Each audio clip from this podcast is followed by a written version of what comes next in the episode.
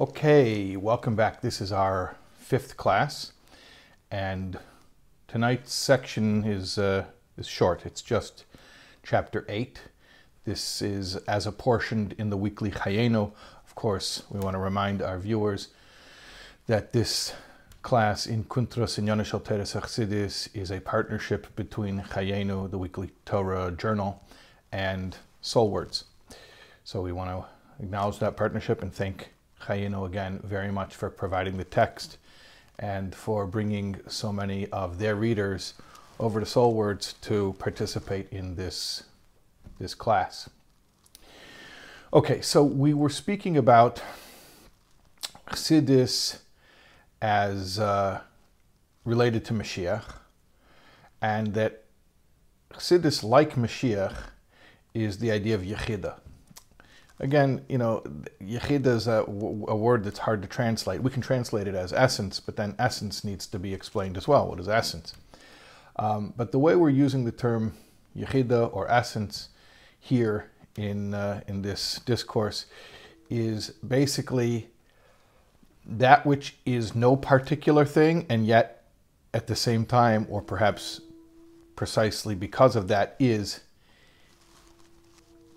present in everything. Um, it can't be pinpointed, can't be nailed down, and yet at the same time, or again, perhaps precisely because of that, it is ubiquitous. It's just everything and everywhere. And Chassidus is like that, and Mashiach is like that. And that's why both Chassidus and Mashiach, which are connected ideas, um, both have a lot of qualities that sort of uh, derive from them. Uh, but those derivative qualities or outer manifestations are, are, are, are precisely that. They're just uh, derivative qualities or outer manifestations. Um, and, and that's the nature of an essence. An essence does reveal itself in various different ways. But the essence itself isn't a revelation and therefore isn't can't be held to or or, or limited to any of the um, the trappings of any of its manifestations. So, uh, and, and, we and, and then in in the previous chapter, chapter seven, we spoke about oil, shemen, oil as the uh, as the metaphor for this idea of essence. There's no particular place in the olive where the oil is or isn't, um, and yet, again, or you know, however, or precisely because of it not being in any particular place, it's in all places. Um, so, continuing now with chapter 8, we're going to talk about how Chassidus interrelates with Torah and with the different forms of Torah. We've we've spoken about this briefly before, earlier in the Maimer, uh, a, a, couple of times. That in Torah you have four levels: Pshat, Remez, Drush, and Sod and uh, we'll just very briefly talk about what they are. We're going to be revisiting these concepts over and over again, actually. So it, we're not going to explain it at length here, but just a, a little bit. Pshat is the simple or straightforward literal meaning of an idea in the Torah. Uh, remez is means allusion, meaning it's a little bit oblique. It's not clear or explicit but it's not that far of a leap. Drush literally means to dig. Doirish is to like to expound. It means to get in there. And um, the sages would would uh, employ uh, drush. That's the same uh, etymological root as the word medrush, right? A medrush is the same concept, digging deep. We sometimes call it the homiletical meaning of the verse.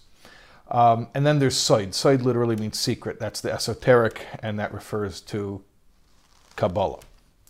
Okay, so you have four levels of Torah, uh, and each have their own trappings, their own. Uh, and again, we have to speak very, very carefully. We have to tread lightly because we're talking about Torah, and Torah is holy. Every level of Torah, every form of Torah, every mode of expression of Torah.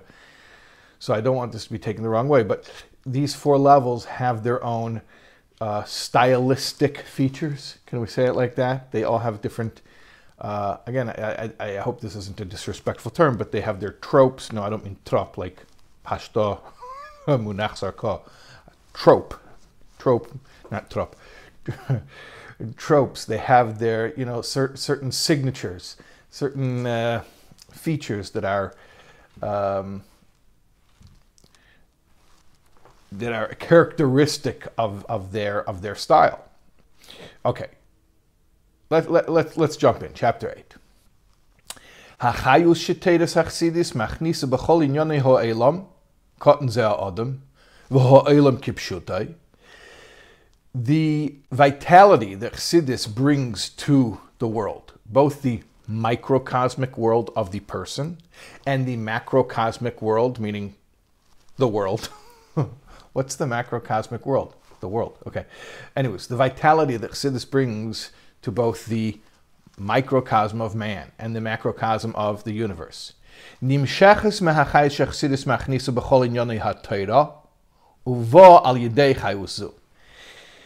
That actually derives from the vitality that Chassidus brings into Torah. Why? Why is that so? Because everything in the world, in the creation, derives from Torah, right? Stakel alma, like the Zohar says. Hashem looked in the Torah and created the world. Torah is the blueprint for creation. And uh, everything that's in the world comes from Torah. So if Chassidus brings a new vitality into man, and we spoke about how it, it, it, it allows, just to very quickly uh, touch back on the on chapter one, right? So it allows us to uh, what was the first thing? Uh, go beyond the letter of the law, right? Or another effect, another effect it has on man. It, uh, it, it allows us to change the nature of character traits. Okay, um, and then there's the effects that this has on the world, like that uh, it uh, roused the Jewish people from their slumber. Right? We're talking about the four features of Chassidus that were talked about in chapter one. So uh, these features all derive from the effect that Chassidus has on Torah.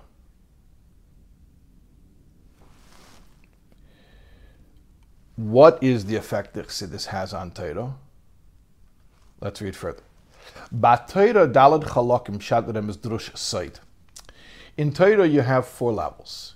Pshat, Remez, Drush, and Side. We will not translate them anymore because um, we already explained what they were, and frankly, is you know homiletical, an easier word to uh, associate the meaning with than you know Drush.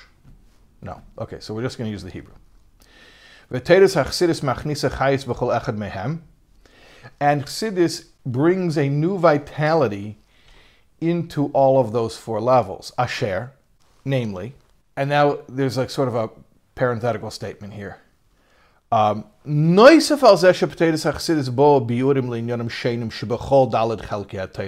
this, what we're about to say, is in addition to the fact that Chassidus brings explanations into all the four levels of Torah. Okay, that, this is not what we're talking about. This is an addition to this feature that yes, Chassidus gives biurim, gives explanations of ideas that appear in all four levels of the Torah.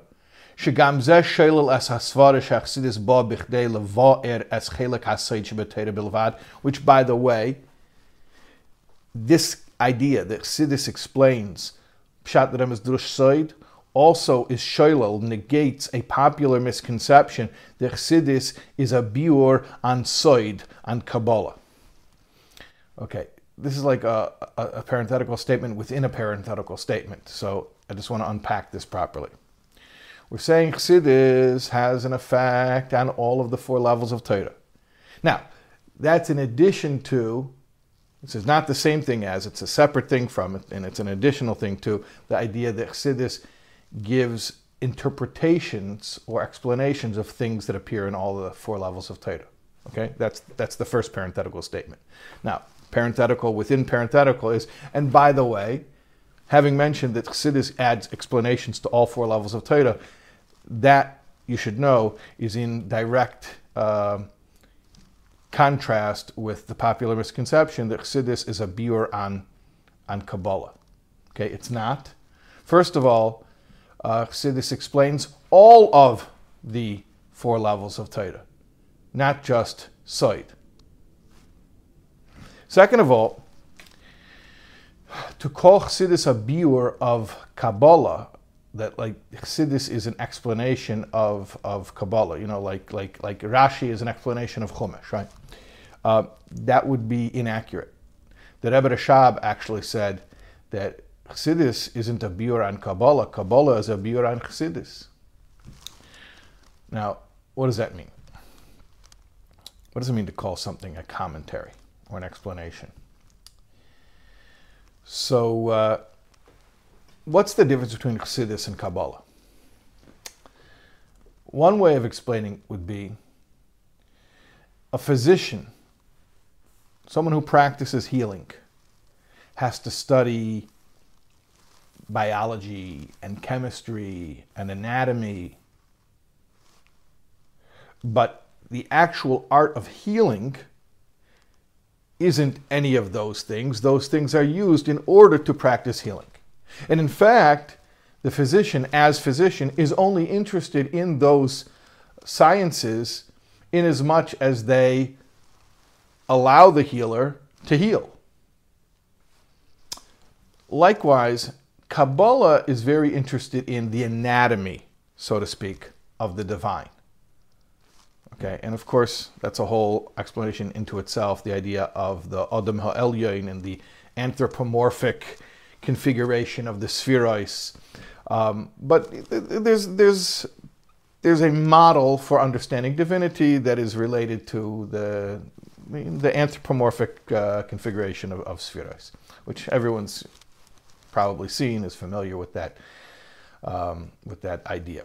At least if you're, you're studying in this class, you, I'm sure you've seen this, you know, the idea of the, the human body and it's uh, corresponding to the different sefiros. We say it in the in Posach Lio every Erev Shabbos, right? The the, the Chesed Drei Yamina, right? The the Chesed is the right arm and the, Gvura is the left arm. The whole anthropomorphic thing. Okay, so Kabbalah is, so to speak, the anatomy.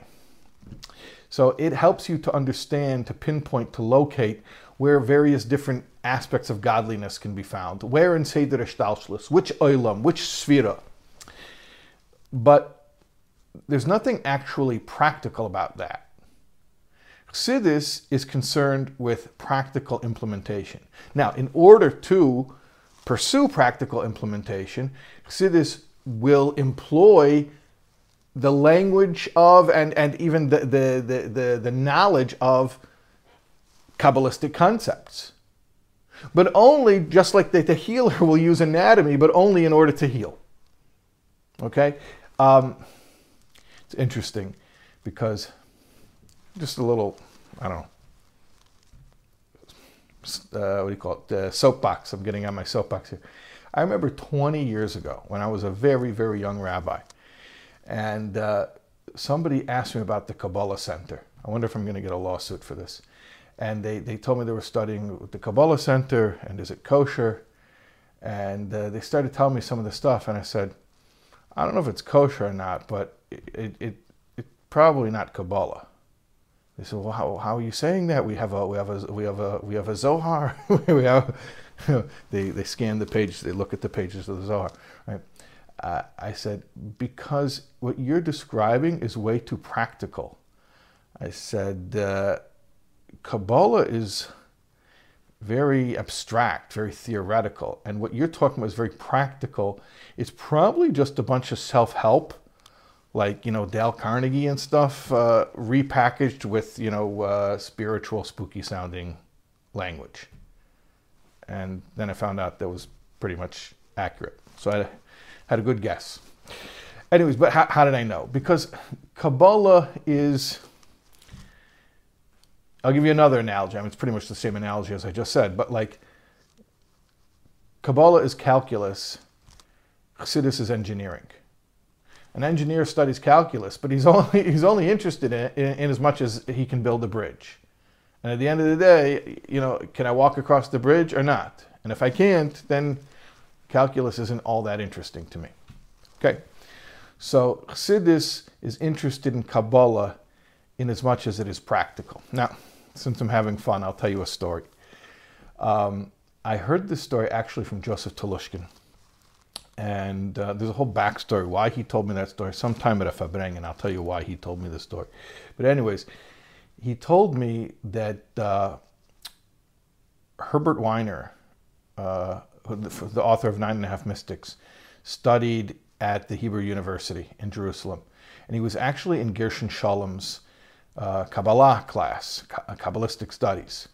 And if you don't know, Gershom Scholem, you know, was like the academic master of Kabbalah. He studied Kabbalah as a, an academic discipline, but uh, you know, at least purportedly, outwardly, said he didn't believe a word of it. Right? He was just studying it for its, I don't know, historical significance, cultural significance. Anyways, there was a chassid who appeared one day in this class, um, Avram Yehuda Chaim, who was the son of the Radatz. Um, Radatz was uh, Rab David Tzvi uh. They used to call him Herschel Chernogover. And uh, anyways, he, he made Aliyah in the end of his life, and he had a son, Avram Yehuda. So Avram Yehuda Chaim rolls into Gershom Scholem's Kabbalah class in the middle of Hebrew University, and Herbert Weiner is sitting there, and a whole cast of characters. Anyways, uh, this Chaim starts saying to uh, Gershom Scholem, he says, "What's the difference between uh, a chassid and a Kabbalistic studies professor?" What's the difference? I don't know. What's the difference between a chassid and a Kabbalistic studies professor? He says, you know the difference? It's the difference between a balabas and an accountant, a business owner and an accountant. See, uh, the accountant spends his whole day in numbers and he knows every number. Every number is a penny and he knows to the penny how much money came into the company, how much money left the company. But then he goes home and he doesn't have any of those numbers meaning he looks at the numbers all day, but the money that they represent, it's not his money. He goes home, he doesn't have access to that money. The, the, the, the, the owner, the business owner, he, uh, he doesn't check the books every day. Maybe he doesn't even check the books every week. And he, he doesn't know exactly to the penny how much is coming in, how much is going out. He has a rough idea, but it's his money. it's his money. He owns the money. So he says that's, that's, the, that's the same difference between the Kabbalistic studies professor and the Chassid. The Kabbalistic studies professor, he knows every letter in the Zohar. But it's not his. He doesn't own it. He didn't make it his own. And the Chassid, eh, does he know everything in the Zohar? You know, maybe he knows like Bereisha Menusa de Malka, Golaf Galifa Batihira You know, like something that, you know, that's, don't get impressed. That's the first line of Zohar. That's like my extent you know, if it's a Dibra Maskal of a Maimer, you know, or Kigavna, or Pasach you know, one of those things. So, so he knows that, right? But uh, it's his, like the business owner. He may not know every penny in, in, in the, he can't account for, he doesn't know the books so thoroughly, but, but it's his money, meaning he made it his. He owns it. He made it his life. So that's the difference between Kabbalah and Chassidus is the, is the theoretical and the practical. So, we were in, a, in the middle of a parenthetical statement. Lest you think that Chassidus is a biur on Kabbalah, first of all, it's not. And if anything, Kabbalah is the biur on Chassidus. And uh, second of all, Chassidus explains all the other Chalkei Torah as well. Okay. Anyways, let's, let's move on to the text.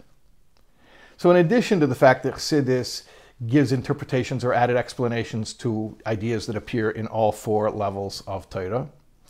In addition to that, Limud Achsidus machnis chayus b'chol inyan ve'inyan b'chol chelki apshat remez drush seid shebei shalem dim b'Torah shechayhu ba'efen gamri. Chassidus makes everything in all the other four levels of Torah come to life in a totally new way. B'chayus atzmi, with an essential life. V'chayuzeh, this life, this life that Chassidus brings, moisif gam yeseh ba'avonas ha'inyan, one of the results is it brings about greater clarity or greater understanding of the ideas. So it's not just that Chassidus comes and gives commentary on the other four levels of Torah. No, when Chassidus touches the other four levels, it makes them come to life in a totally new way so that they themselves are changed. What does that mean? And don't get worried if you don't understand this so clearly yet, because we're going to speak about this at length. I mean, that's what the whole discourse is about. Okay. Here's an example in the revealed parts of Torah, in halacha. Okay? Not a Kabbalistic concept, a very down to earth, grounded concept in halacha about how one thing can affect other things so, th- so that those other things are changed. So when Chassidus explains the other four levels of Torah, it's not just Chassidus is, is giving its explanation. No, Chassidus is making those, those four levels come to life in a new way that they hadn't before Chassidus shined through them. Okay, but where do we find an example in halacha where one thing can change those other things so that they themselves become uh, new? Here's the example.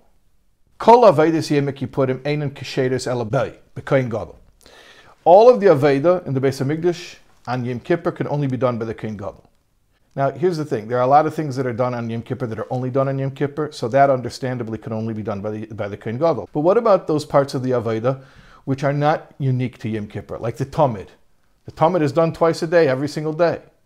So why does that only have to be the Kohen Gadol? And yet, when it's Yom Kippur, only the Kohen Gadol can do the Aveda, even the things that are done on other days of the year. Kamesha Kedushas Yom Kippur Ma'ila LaAveda Hamyuchedes Yom Kippur Kachi Payelas Gam Behatmidin Musafin de Shabbos Hamishtaich Mitzadatm Lechol Yemei Ashana Yom Kippur not only allows that the Kohen Gadol can do his special Yom Kippur Aveda, the power of Yom Kippur actually changes the regular daily things, and even if Yom Kippur falls on a Shabbos, the Shabbos Aveda, that also is elevated to, to a new level where only the Kohen Gadol can do it. So it's an interesting thing. The holiness of Yom Kippur doesn't just affect the things that are unique to Yom Kippur, but everything. Now, what's what's the parallel in our day and age, by the way? You know, again, four levels and then the fifth, which is not a level at all.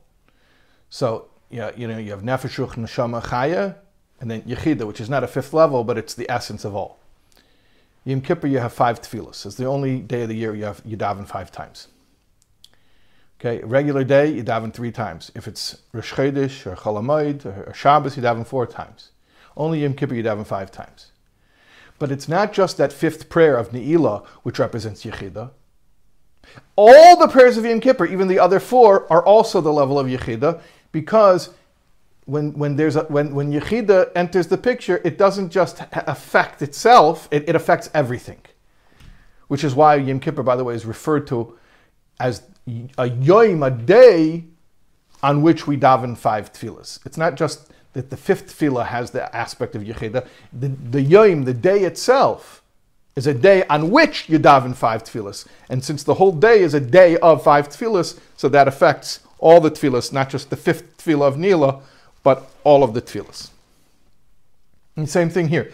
That on the day of Yom Kippur, the Kohen Gadol has to do all of the Avedas because even the things that are normally done on other days as well, they are lifted up to a level of Yom Kippur. That's the effect that Yechida has. And so, too, what we're going to say is Chassidus affects the other Dalad Chelkei Torah Pshat Remes so that they become lifted up in a new way. Okay, let's finish.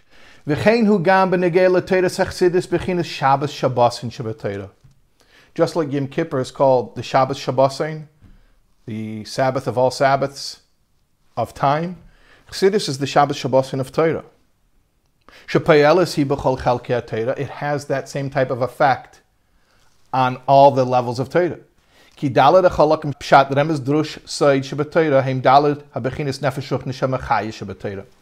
four levels, Pshat Remes Drush Soid, are just like Nefesh, Ruach, Neshama, Chaya. And then that fifth level, which is not a level, is Chassidus, which is Yechida. Umitzad Gilia Yechida, when Yechida comes out, Misailim Gama Nefesh Ruch Neshama Chaya canal, then Nefesh Ruch Neshama Chaya also are uplifted. That they also become completely different. So Chassidus doesn't just explain ideas in the other areas of Torah. Chassidus, once it's revealed, makes the other areas of Torah themselves renewed in a completely uh, in a completely different way than they were before. Now that's a very strong claim. So to back that up, we're going to continue with illustrating one by one how Chassidus has this effect on the other uh, levels of Torah. And that's what we're going to be doing in Hashem in the next lesson next week. Thank you. Good night.